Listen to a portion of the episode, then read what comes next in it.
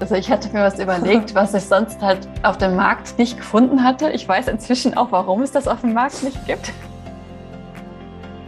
Hallo und herzlich willkommen zu einer neuen Folge des Podcasts Jobnavigation Menschen und ihre Berufe. Mein Name ist Anni Nürnberg und montags stelle ich dir jeweils einen neuen Beruf vor und einen Menschen, der diesen ausübt. Nach Folge 70, in der es um das Thema Selbstständigkeit und Angestelltentum ging, haben mir einige von euch Hörern Fragen zu meinem Weg in die Selbstständigkeit geschickt. Gerne beantworte ich sie in dieser Folge und erzähle Geschichten aus meiner Anfangszeit der Selbstständigkeit. Wie konnte ich mir damals so sicher sein, dass meine Geschäftsidee funktionieren würde?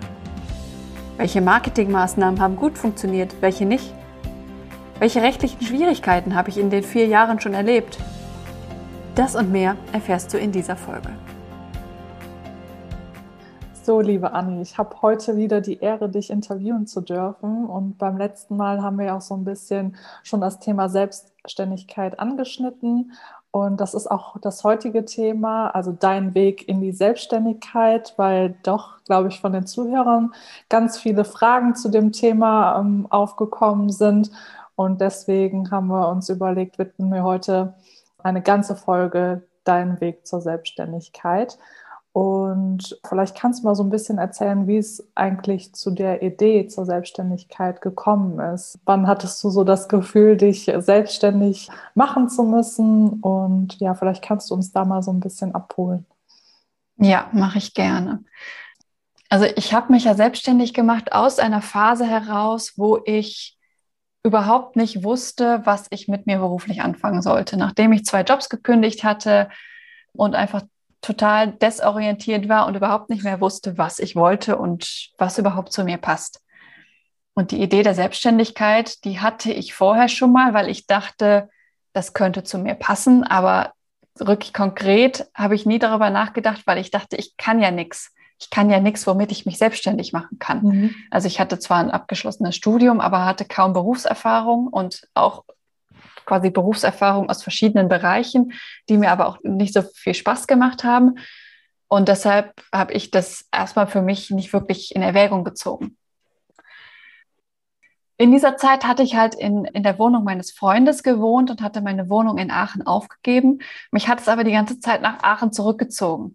Ich habe aber gedacht, solange ich keinen Job in Aachen habe, macht es keinen Sinn, eine Wohnung äh, in Aachen mir zu besorgen oder eine WG oder sowas und bin halt erstmal da geblieben. Aber dieses Gefühl, ich wollte, dass ich nach Aachen wollte, ist halt immer stärker geworden. Und irgendwann habe ich gedacht, ich probiere das jetzt einfach mal aus.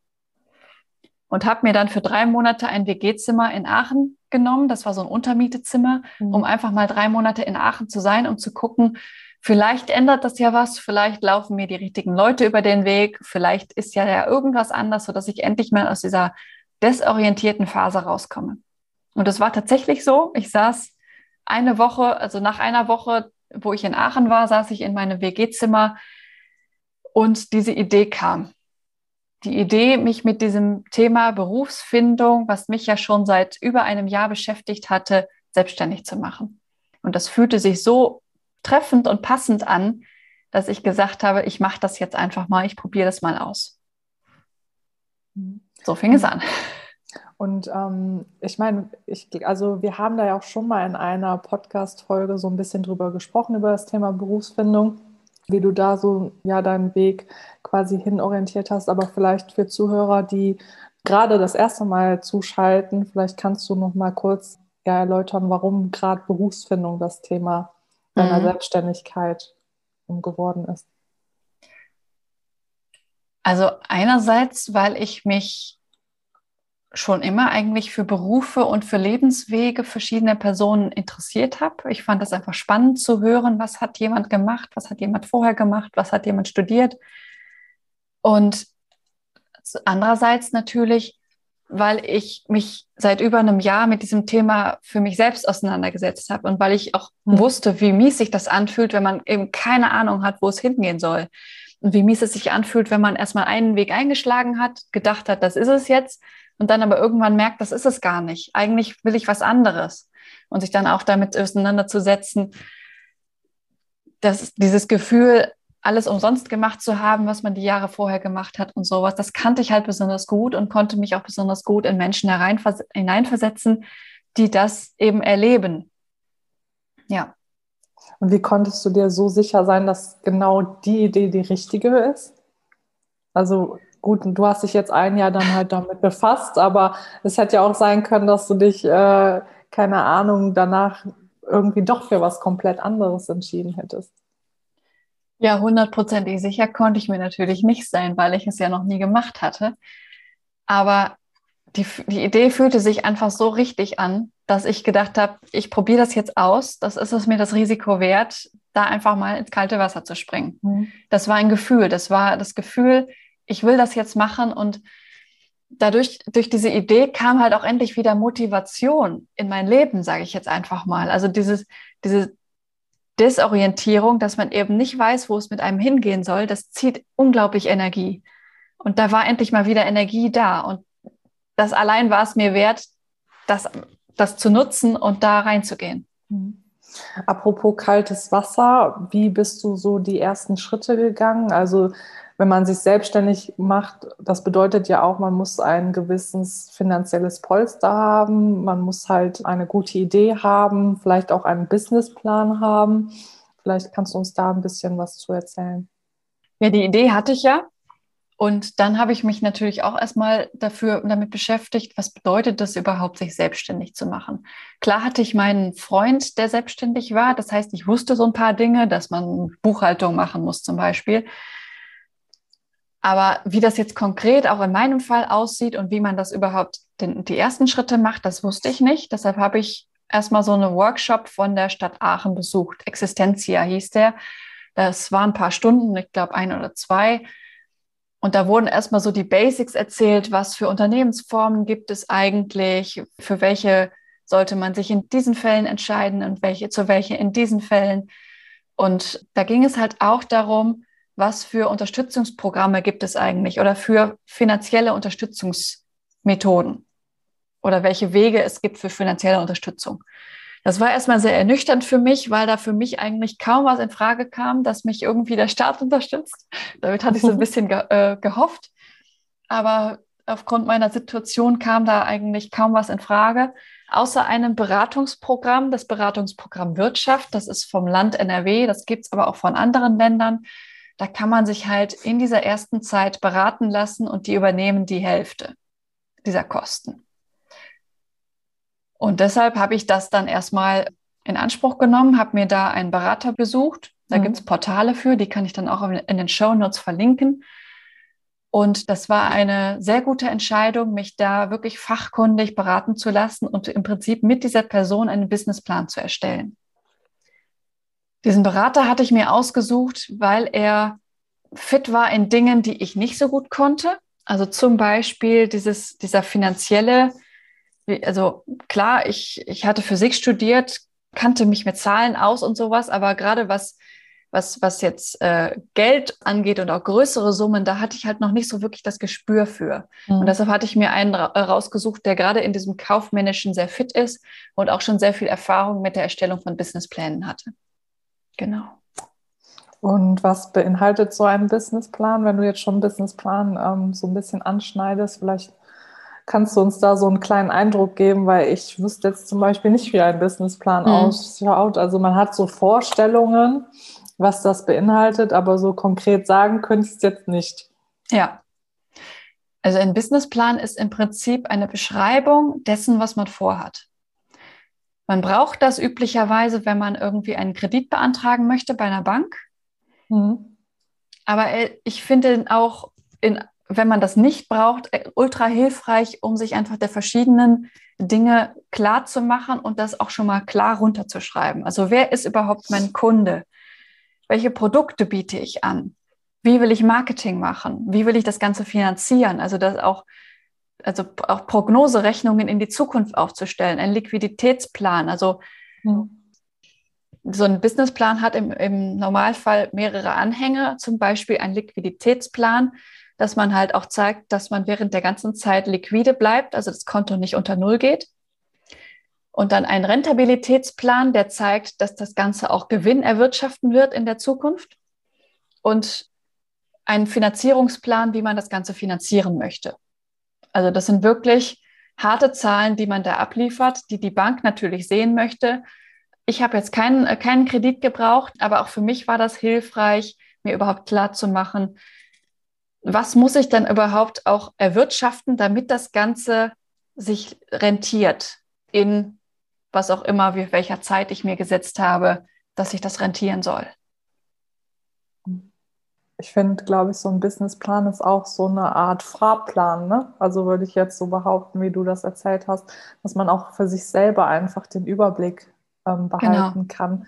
Welche Step gehe ich jetzt hier, welchen Step gehe ich da? Ja. Und ich glaube, das ist auch ein, also nicht nur für die Bank sehr wichtig, die natürlich da ähm, ja schauen möchte, wie äh, der Unternehmer oder die Unternehmerin quasi vorgeht. Für die Bank ist es ja sozusagen eine Sicherheit, aber für einen selbst ähm, sozusagen ja auch dann ein wenig. Ja. Was war so dein Geschäftsmodell am Anfang? Ja, das war ganz witzig. Also ich hatte mir was überlegt, was ich sonst halt auf dem Markt nicht gefunden hatte. Ich weiß inzwischen auch, warum es das auf dem Markt nicht gibt. Da bin ich jetzt, da bin ich aber jetzt gespannt und ich glaube, die Zuhörer wollen da jetzt auch ein wenig mehr erfahren. Dann schieß mal los. Ja, ich hatte mir überlegt, dass es doch eigentlich viel besser für die Person ist, wenn es da quasi einen Kurs zur Berufsfindung gibt. Also etwas, was über acht Wochen hinweg zum Beispiel jede Woche zwei Stunden stattfindet und wo man dann in einer Gruppe sich die verschiedenen Thematiken, die zu, zu dem passenden Beruf führen, erarbeitet. Und da hatte ich mir auch dann Kurspläne geschrieben und Materialien erstellt und sowas. Ein Kurs zur Berufsfindung, ein extra für Schüler, die ja direkt von der Schule kommen einen für die Bewerbungsvorbereitung. Äh, da hatte ich verschiedene Kursprogramme auch mit Terminen auf die Webseite bestellt und sowas. Ja, aber es hat sich niemand angemeldet. und inzwischen weiß ich, dass halt gerade beim Thema Berufsfindung, was ja auch ein sehr persönliches Thema ist und was auch, was auch teilweise belastet ist, dass, dass man sich Vorwürfe macht, dass man eben nicht das Richtige gefunden hat oder dass man etwas abbricht, was man angefangen hat, dass es da vielen Menschen lieber ist, das in eins zu eins Setting zu besprechen, also eins zu eins Coaching, als in einer Gruppe mit Menschen, die man ja nicht kennt. Mhm. Und das muss, musste ich halt erstmal rausfinden, dass das so war, dass die Leute das lieber eins zu eins machen, statt in einem Kurs. Okay. Ja. Und du hattest gerade schon erwähnt, dass du quasi das auf deine Homepage gesetzt hast und da dann halt nicht so viel Resonanz war und du dann quasi alles nochmal so umgeplant hast von den Kursen. Und wo hast du deine Kurse abgehalten? Hast du das zu Hause bei dir gemacht oder äh, hast du dich mit den Leuten in einem Café getroffen oder hattest du deine eigenen Räumlichkeiten, die du dann angemietet hast? Wie bist du da so vorgegangen? Ja, das war natürlich auch ein Thema, was mich sehr beschäftigt hat, weil so Räumlichkeiten kosten ja auch erstmal Geld. Und äh, ich wollte es aber auch nicht zu Hause machen. Ich wollte das gerne trennen. Hatte auch nicht die Wohnung, wo das gut möglich gewesen wäre. Und habe mich dann, weil ich auch keine guten Alternativen gefunden habe, dass man irgendwie für ein paar Stunden mal in so einem Raum von jemand anders kann, habe ich mich entschieden, selber einen Raum anzumieten. Habe das auch direkt von Anfang an eigentlich gemacht und bin auch sehr froh darum, weil ich diesen Raum natürlich auch einrichten konnte, wie ich es äh, für mich, wie es für mich passend war.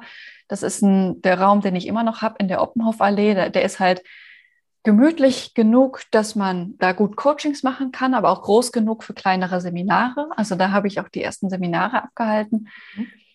Das war natürlich erstmal ein Kostenfaktor, so ein Raum.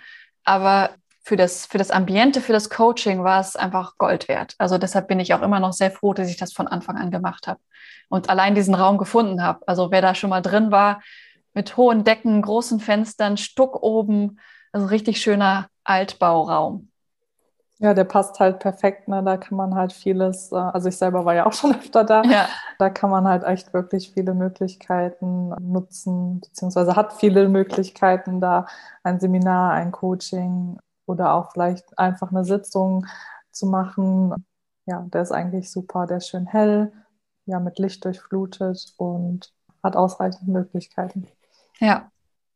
Und jetzt hast du quasi schon deine Homepage gehabt und dein, dein Räumchen sozusagen, beziehungsweise dein, dein Seminarraum. Wie bist du vorgegangen, um auf dich aufmerksam zu machen? Welches Marketing hast du betrieben? Ja, Homepage ist auch schon mal äh, schon wieder was zum, zum Schmunzeln. das war auch ein, ich wollte ja am Anfang Geld sparen, also habe ich gedacht, ich mache das selber. Baue mir selbst meine eigene Homepage. Und das ja, ich habe mich da auch reingearbeitet, habe mich in das, dieses WordPress-System eingearbeitet, habe mir ein, ein Theme gesucht und äh, verschiedene Plugins, mit denen ich das umsetzen kann und habe da schön gebastelt, so über ein paar Monate hinweg, bis das alles ganz toll aussah, wie ich mir das vorgestellt hatte. Und habe dann aber festgestellt, die Webseite ist so groß mit diesen ganzen Plugins und diesen ganzen äh, grafischen Details, die ich da eingearbeitet habe, dass einzelne Webseiten, also einzelne Seiten davon sechs bis zehn Sekunden zum Laden brauchten. Oh je. Das macht natürlich keiner, auf der Webseite zu gehen und da zehn Sekunden zu warten, bis die Inhalte geladen nee, ich sind. Glaub, ich glaube es nicht. Ja, und dann habe ich gedacht, okay, keine Ahnung, was da jetzt das Problem war. Ich habe das auch nicht wirklich gefunden. Also, beziehungsweise ich habe so ein paar Plugins gefunden, die einfach viel, äh, viel Rechenzeit brauchten, hat aber nicht wirklich Ahnung, was jetzt eine Alternative sein könnte. Also habe ich einen Programmierer ins Boot geholt, der äh, mich da unterstützt hat. Und das war auch ein ziemlich cooles Modell. Also der hat quasi so das Backend gemacht und ich konnte dann die Texte einpflegen, sodass es halt auch die Kosten für diese Erstellung dieser Webseite dann nicht so ins äh, so horrend waren. Und das hat auch sehr gut funktioniert. Der hat auch das grafisch nochmal schöner gemacht und verbessert. Das fand ich sehr schön. Und ich habe halt die Texte eingepflegt. So war die, die Webseite zumindest schon mal nutzbar. Also war jetzt etwas schneller geworden, also ein ganzes Stück schneller sogar und äh, grafisch besser. Und ich hatte mir natürlich vorher vorgestellt, dass wenn man eine Webseite hat, dass zumindest ein paar Leute irgendwie über Google die Webseite finden und dann auf mich aufmerksam werden und irgendwelche Sachen buchen. Hat aber erstmal nicht funktioniert. So geklappt. Weil erstmal muss Google natürlich auch mitkriegen, dass die Webseite gut ist und dass die Leute mhm. das gut finden. Dafür müssen aber eigentlich erstmal Leute auf die Webseite, damit Google weiß, dass die Leute sich auf dieser Webseite aufhalten. Dass, dass es halt auch diese Webseite gibt. Ja, gut, Google kriegt das über, über Bots auch mit, aber äh, wenn okay. da sonst nichts los ist, dann, dann denkt Google, die Leute finden das nicht gut. Okay. Und deshalb musste ich natürlich auch über andere äh, Wege äh, Werbung machen. Social Media ist natürlich ein Punkt, den ich auch von Anfang an mitgemacht habe. Also Facebook habe ich angefangen, irgendwann habe ich den Instagram-Account dazu genommen. Ähm, auf anderen sozialen Medien habe ich eigentlich weniger Werbung gemacht, bis dann irgendwann der Podcast kam, aber das war ja viel später. Mhm. Ich habe sogar, weil ich ja auch also ein, ein Teil meiner Zielgruppe waren ja auch Studierende. Und da habe ich mich auch eine ganze Zeit lang immer wieder mit Flyern vor die Mensa gestellt. das war auch eine Erfahrung für sich. Also damit erstmal das, das, das erstmal gut zu verkraften, dass die Leute teilweise an einem vorbeigehen und einen nicht mal angucken. Ähm, oder die Leute dann, die, die Flyer dann hinterher im Mülleimer zu finden, das ist auch eine, das, das stärkt einen von der Persönlichkeit her, muss man sagen. Ja, das, das kann ich mir auch dann, äh, man, man ist halt so motiviert und geht auf die Leute zu und denkt so, ja, das ist die Idee und die brauchen mich und dann ja. kommt dann vielleicht irgendwann die Ernüchterung, wenn man dann am, am Papierkorb vorbeigeht und so denkt, so, hm, warum liegt da jetzt mein Flyer drin oder warum liegen da jetzt mehrere Flyer ja. drin? Das ist doch, das ist doch die Idee.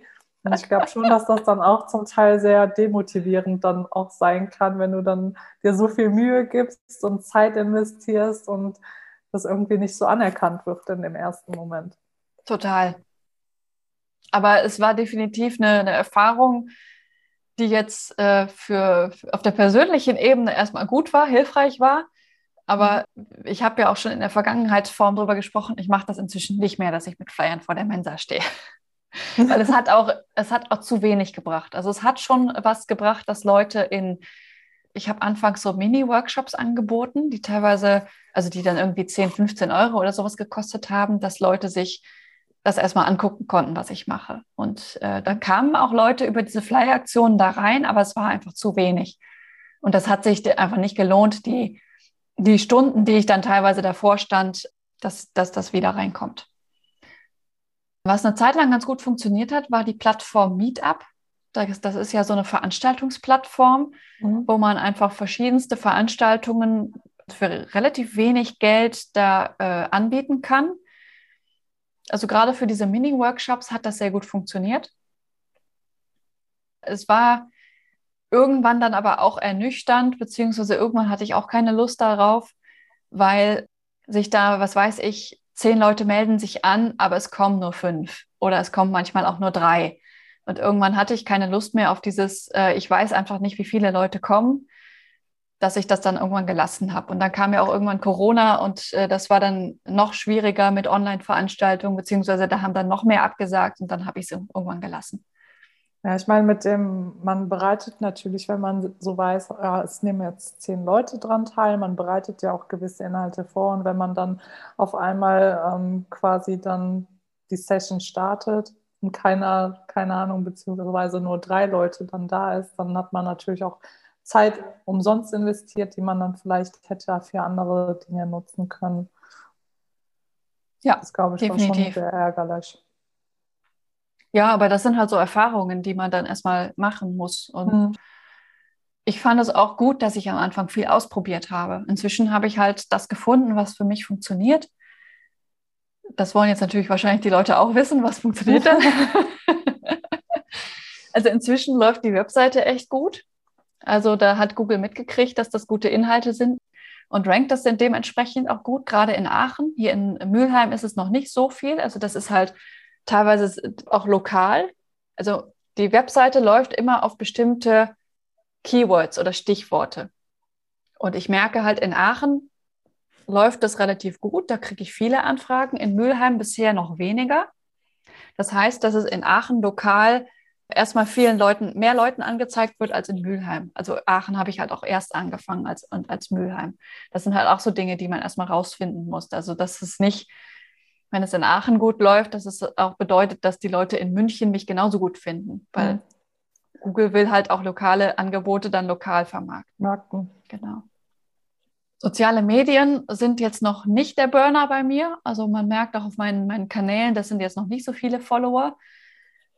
Was eigentlich am besten funktioniert, ist, sind Empfehlungen. Also Empfehlungen von Leuten, die bei mir waren oder von Leuten, die mich irgendwie kennen, Verwandte, Bekannte, Facebook-Follower, die mich an irgendwen weiterempfehlen oder sowas. Also Empfehlungen läuft sehr gut.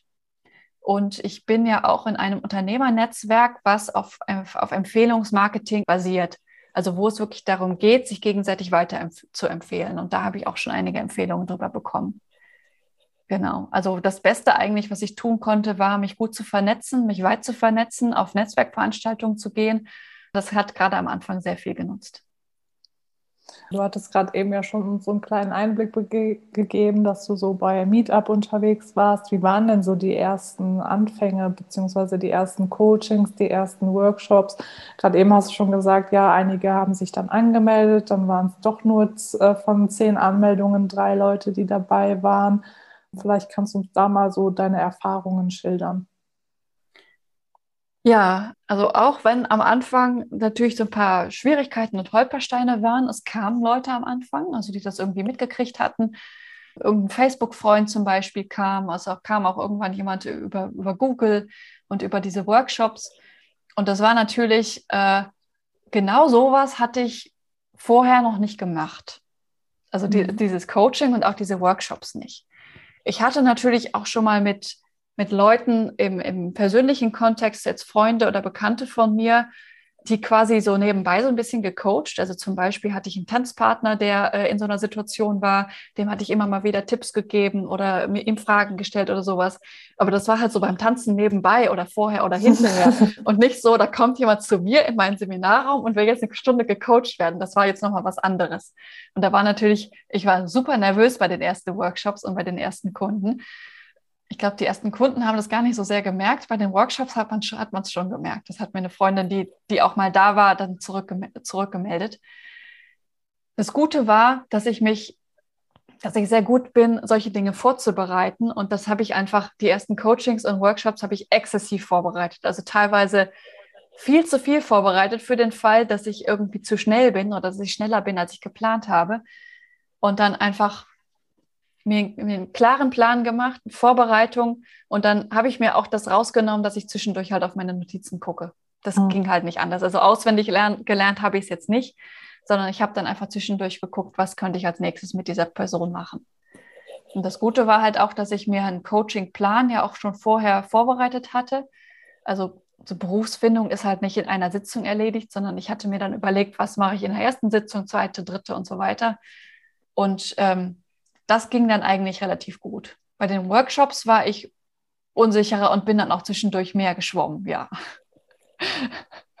Aber das sind halt so Anfänger, Anfängerdinger. Das, das war dann auch okay das hat mir auch niemand übel genommen. Es ist auch niemand rausgerannt, was ich mir zwischendurch mal vorgestellt hätte. Was ist das Schlimmste, was passieren könnte, dass jemand erbost rausrennt, dass er da 10 Euro für ausgegeben hat oder so. Gut, ich glaube, jeder hat irgendwie Bammel äh, vor, dem, vor der Selbstständigkeit oder während der Selbstständigkeit, ob alles gut geht, ob die Idee gut ankommt. Ähm, und klar, manchmal hat man immer Leute, die dann vielleicht positiv rausgehen, manche gehen vielleicht negativ raus, aber ich glaube, das ist so halt das Ding auch, was man dann hat, also was man nicht steuern kann. Man selbst kann quasi nur das geben, was man kann und was man ähm, ja der Person mitgeben möchte, aber am Ende des Tages ähm, muss die Gegenseite das genauso ja auch annehmen. Ne? Ja. Und ähm, die hast du so die, die Kompetenz für diesen Beruf erlangt? Was musstest du noch lernen oder was konntest du schon? Weil die Zuhörer wissen ja auch, dass du Physik studiert hast, also was komplett anderes. Und ähm, ja, vielleicht kannst du uns da so einen kleinen Einblick kurz geben. Ja, klar. Das war natürlich auch ein, Thema, was ich am Anfang hatte. So dieses Gefühl, ich kann das doch noch, noch, noch gar nicht. Also ich habe ja schon während meines Physikstudiums eine Coaching-Ausbildung angefangen gehabt. Einfach aus Interesse und weil ich mich auch selber besser verstehen wollte, habe ich mich einfach dafür interessiert und habe dabei dadurch quasi eine Coaching-Ausbildung angefangen. Mhm. Und die war auch, ja, die war schon fertig, als ich angefangen habe. 2018, ja. Die hatte ich quasi schon in der Tasche aber trotzdem so das Gefühl, dass ich das kann, dass ich, dass ich Coachings geben kann, das hatte ich natürlich erstmal nicht. Das kam dann mit den ersten Tests mit äh, aus dem Umfeld und natürlich auch mit den ersten Kunden. Die ersten Kunden haben natürlich auch noch nicht die Preise bezahlt, die sie heute bezahlen. Also da habe ich auch Einstiegspreise gegeben quasi und auch klar kommuniziert, ich fange gerade an. Ihr könnt das für einen verringerten Preis machen. Dafür habe ich dann vielleicht auch noch nicht die Erfahrung, die jemand anders hat. Mhm. Ähm, aber ich wollte natürlich auch noch mehr an Hintergründen machen und ich wollte auch gerne zum Beispiel Persönlichkeitstests einbinden, weil ich selber Persönlichkeitstests total toll fand und die auch professionell in dieses Coaching einbinden wollte. Und deshalb habe ich auch relativ am Anfang sogar schon zwei Weiterbildungen für das, dieses Thema Persönlichkeitstests gemacht. Also eine Zertifizierung für einen bestimmten Persönlichkeitstest, den ich auch heute noch anbiete und das zweite war eine Weiterbildung generell zum Thema Persönlichkeit und Stärken, äh, dass ich das, da nochmal fitter bin. Und 2000, Anfang 2019 habe ich auch noch eine zweite Coaching-Ausbildung angefangen, die ich auch inzwischen abgeschlossen habe. Also so habe ich nach und nach Fortbildungen gemacht oder Seminare besucht, die mich in dem, was ich da anbieten wollte, ähm, nochmal weiter vertiefend qualifizieren. Und ich werde auch noch weitere Fortbildungen machen. Also das ist definitiv nicht abgeschlossen. Ja, also ja. Leben, lebenslanges Lernen ist ja auch ein guter Punkt. Also ja, es macht ja auch Spaß. Sagt, man selber will ja auch, man hilft zwar Leuten, aber man will sich ja auch irgendwie selber weiterbilden, ne? Ja. In dem Fall. Und das, was du dann dir an den, an den Weiterbildungen aneignest, was du lernst, kannst du wiederum weitergeben. Und das ist ja auch ein tolles Gefühl. Ja, definitiv. Wie lange hat es denn gedauert, bis es so anfing, richtig zu laufen, dass du dich so eingegroovt hast sozusagen? Das ist immer so eine Definitionssache. Wann, wann läuft es? Also ich habe am Anfang mir quasi so das, das, Ziel gesetzt, es läuft, wenn ich so viele Kunden habe, wie ich auch bedienen kann. Also zeitlich. Mhm. Und ich muss sagen, die Coachings laufen seit Mitte 2020 echt gut.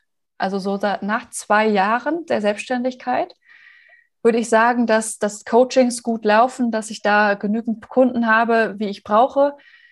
Natürlich muss man wissen, es sind mal richtig viele, so dass ich echt an der Kapazitätsgrenze bin, die auch bedienen zu können zeitlich und mal auch recht wenig, wo ich dann denke, okay, jetzt muss ich gucken, weil die Kosten, die, das Einkommen, was ich dadurch habe, ist natürlich auch dementsprechend in Wellenform. Mhm. Da muss ich dann auch manchmal gucken, dass ich äh, dann das Einkommen aus einer anderen Quelle beziehe in Monaten, wo ich aus welchen Gründen auch immer gerade nur ein oder zwei Kundenanfragen habe.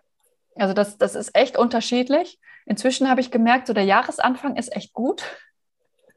Und so eine Art Sommerloch merke ich schon auch. Also im Sommer ist es schon am schwierigsten, würde ich sagen, da, dass da äh, Kunden kommen.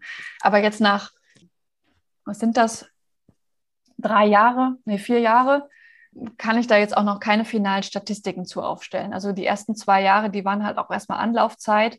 Und Corona war ja auch noch, also Corona hat angefangen, da lief auch erstmal gar nichts. Selbst mhm. online nicht. Da waren die Leute irgendwie in, in Schockstarre und deshalb kann ich da auch noch keine verlässlichen Statistiken zu, zu abgeben. Also in ein paar Jahren kannst du mich das nochmal fragen. Okay, dann komme ich darauf nochmal zurück, ja. wenn wir dann, keine Ahnung, die tausendste Podcast-Folge aufnehmen. Ja. Hast du denn so eine besondere Anekdote, die du zu deiner Geschichte hast, die du auch gerne noch teilen möchtest? Oder gibt es sonst noch irgendwas, was du so anschneiden möchtest, was wir jetzt im Laufe des Interviews noch, wo wir noch nicht drauf eingegangen sind? sind oder was du noch nicht so erzählt hast? Ja, zu der, deiner letzten Frage wollte ich vielleicht noch sagen, also ich biete ja Coachings ja. und Seminare an. Die Coachings laufen echt gut, weil ich mich halt auch anfangs mit dem Marketing sehr darauf konzentriert habe. Bei den Seminaren, die sind halt immer noch nicht so voll, wie ich sie gerne hätte. Und da bin ich auch momentan noch dran, die auch zum Beispiel auf Google noch mehr hochzukriegen und besser zu beschreiben, damit Google die mehr Leuten zeigt und sowas. Das ist echt, das, sowas dauert.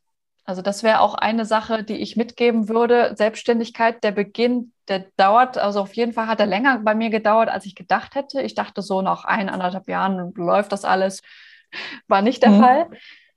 Aber ich bin auch total froh für diese Erfahrungen, die ich dadurch sammeln konnte. Also allein diese, also die Anekdote mit dem Flyer verteilen habe ich ja schon erzählt. Das war eine Erfahrung, die jetzt nicht wirklich viel gebracht hat für mein Business, aber die für mich persönlich einfach hilfreich war und wo ich gesagt habe, okay, das war jetzt so ein, so ein kaltes Wasser, wo ich mal reingesprungen bin, was dann auch irgendwie doof war, also wenig gebracht hat, aber es war eine Erfahrung. Und allein für die Erfahrungen finde ich es total hilfreich, sich selbstständig zu machen, weil man einfach sich so mit, mit so vielen unterschiedlichen Themen beschäftigen muss. Mit Buchhaltung. Man muss sich mit einem Steuerberater auseinandersetzen. Man muss eventuell ein Patent anmelden, wenn man seine Marke schützen möchte. Oder äh, nee, nee, es ist ja kein Patent anmelden, sondern es ist eine, eine Markeneintragung, die man da machen muss. Sich mit rechtlichen Themen zu beschäftigen. Ich hatte auch letztes Jahr, also dieses Interview wird ja schon 2022 aufgenommen. 2021 hatte ich das erste Mal, dass jemand ein Coaching abbrechen wollte. Und das dann auch rechtlich eingefordert hat, also mit einem anwaltlichen Schreiben. Das war das erste Mal, dass ich mich damit auseinandersetzen musste, was bedeutet das denn überhaupt und äh, inwiefern sichert mich mein Vertrag, den ich mit Kunden äh, aufsetze, gegen sowas ab und welche Möglichkeiten habe ich da noch? Also da wirklich mit dem Anwalt äh, zu, zu gucken, was geht da. Also das war auch eine mhm. spannende Erfahrung. Es war keine schöne Erfahrung, dass da jemand das Coaching abbrechen möchte. Aber nach in vier Jahren kann das auch schon mal vorkommen, dass jemand äh, sich was anderes darunter vorgestellt hat und dann nach, nach einem Coaching war das, wo er gesagt hat, ich will das nicht mehr und äh, im Prinzip sein ganzes Geld zurückhaben wollte. Genau. Ja, das war halt auch eine Anekdote, die für mich nicht schön war, aber unglaublich lehrreich. Ich habe mhm. das dann auch als, äh, als Gelegenheit genommen, meine kompletten Verträge, alle, die ich habe, also auch für Coachings, für den Online-Kurs, für Seminare, nochmal mit dem Anwalt durchzugehen und zu schauen, welche Möglichkeiten kann ich denn auch Kunden einräumen. Die Möglichkeit hatte ich vorher auch gar nicht im Vertrag drin, dass Leute nach dem ersten Coaching quasi raus wollen.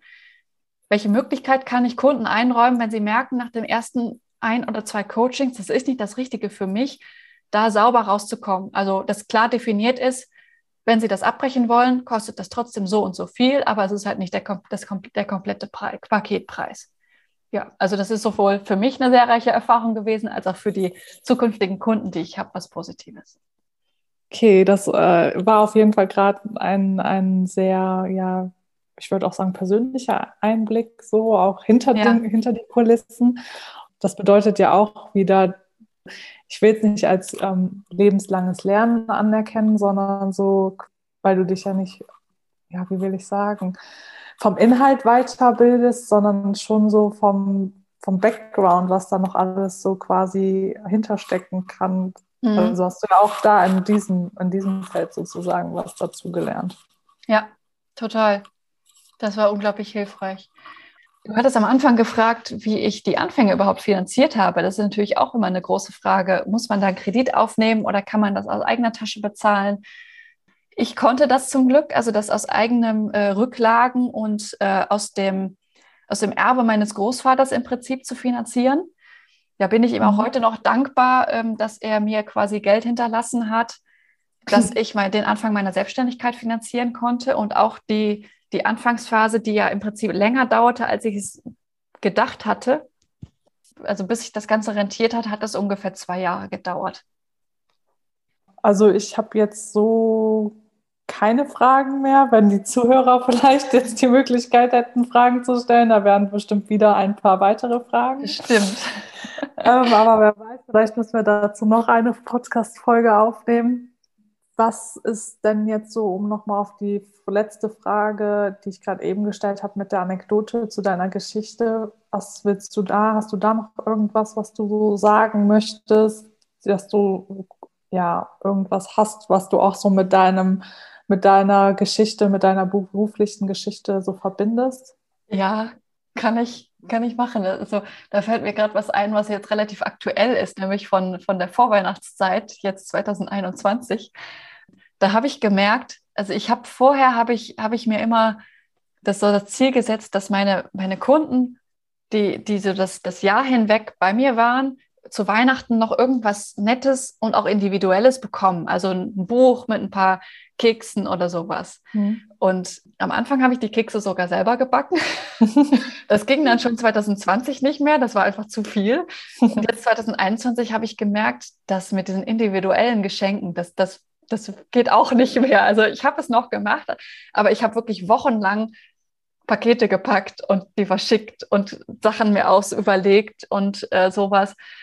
Also individuelle Geschenke für jeden Kunden, das geht am Anfang bis zu einer bestimmten Grenze, aber für nächstes Jahr werde ich das auch nicht mehr machen können. So leid es mir tut für die Kunden, aber das ist einfach, sonst muss ich einen Monat meiner Zeit irgendwie da, dafür abstellen, dass ich Geschenke packe. Kannst nee. im Sommer schon mit anfangen, dir Gedanken zu machen. Gut, das erzeugt natürlich dann auch ein gewisser Stress, den du dann noch so zusätzlich hast, wenn du dir da auch noch drüber Gedanken machen musst. Ne? Ja, aber das fand ich eine schöne, eine schöne ja, Anekdote, kann man ja. sagen, weil es halt ist, auch zeigt, ist es ja auch. Wenn, das, wenn das Unternehmen dann irgendwann wächst, dann gehen bestimmte Dinge dann auch irgendwann nicht mehr. Aber, was ja auch gut ist. Ja, was auch gut ist. Aber es ist ja auch eine schöne Idee gewesen, die du da hattest. Und ähm, solange es machbar ist, hast du es ja auch geschafft. Aber wenn es dann irgendwann nicht mehr geht, ich glaube, da ist dir auch niemand irgendwie böse, dass du dann kein individualisiertes Geschenk da ähm, der Person schickst. Ich denke auch nicht. Gut, Anni. Also ich glaube, wir sind jetzt schon ziemlich zum Schluss angelangt und haben auch über viele Punkte gesprochen. Ich glaube, das reicht jetzt auch erstmal fürs Erste. Ich glaube, du hast uns da allen einen sehr tiefgründigen Einblick gegeben. Bestimmt sind da auch wieder neue Fragen bei den Zuhörern aufgetaucht, aber da haben wir ja dann auch noch die Möglichkeit, ein anderes Mal drüber zu sprechen. Ich wollte mich wieder recht herzlich bei dir bedanken, dass ich dich interviewen durfte. Hat mir sehr viel Spaß gemacht, war ein sehr schönes Interview. Auch ich habe quasi wieder was Neues so ein bisschen gehört und ja, ähm, ja fand es sehr spannend und ähm, hat mich auf jeden Fall gefreut, dass ich heute wieder Teil deines Podcasts sein durfte. Sehr gerne. Gut, dann würde ich sagen, verabschieden wir uns und ja, danke dir. Hören wir uns beim nächsten Mal. Genau. Das war eine weitere Folge des Podcasts Jobnavigation. Menschen und ihre Berufe mit Anni Nürnberg. Ich hoffe, du kannst jetzt besser beurteilen, ob Selbstständigkeit etwas für dich sein könnte. Wenn du noch eine Frage dazu hast, schreib mir gerne eine E-Mail an podcast.jobnavigation.de. Du kannst mir auch schreiben, wenn dich ein bestimmter Beruf interessiert, der noch nicht im Podcast vertreten ist. Dann versuche ich einen Interviewpartner zu finden, der uns diesen vorstellen kann. Bisher habt ihr wöchentlich neue Folgen dieses Podcasts zu hören bekommen. Leider muss ich die Frequenz des Podcasts erstmal reduzieren. Ich werde bis Ende März nur noch zwei wöchentliche neue Folgen veröffentlichen können. Letztes Jahr im Oktober habe ich meine Tochter Eva auf die Welt gebracht. Sie ist jetzt dreieinhalb Monate alt und braucht einfach rund um die Uhr eine Betreuung. Und meistens braucht sie ihre Mami, also mich. Um Interviews zu führen und Coachings zu geben, brauche ich also immer jemanden, der auf sie aufpasst. Und da gibt es aktuell nur wenige Bezugspersonen. Da im gesamten Februar mein, mein Mann nicht da sein wird, fällt auch mein Hauptbabysitter in dieser Zeit weg. Deshalb muss ich leider reduzieren. Und da ich meine Kunden weiter begleiten möchte, muss leider die Frequenz der Interviews dran glauben. Das tut mir sehr leid für diejenigen, die sich wirklich wöchentlich auf die neuen Folgen freuen. Ich plane aber ab April wieder auf wöchentliche Folgen umzusteigen, wenn Eva langsam unabhängiger von mir wird.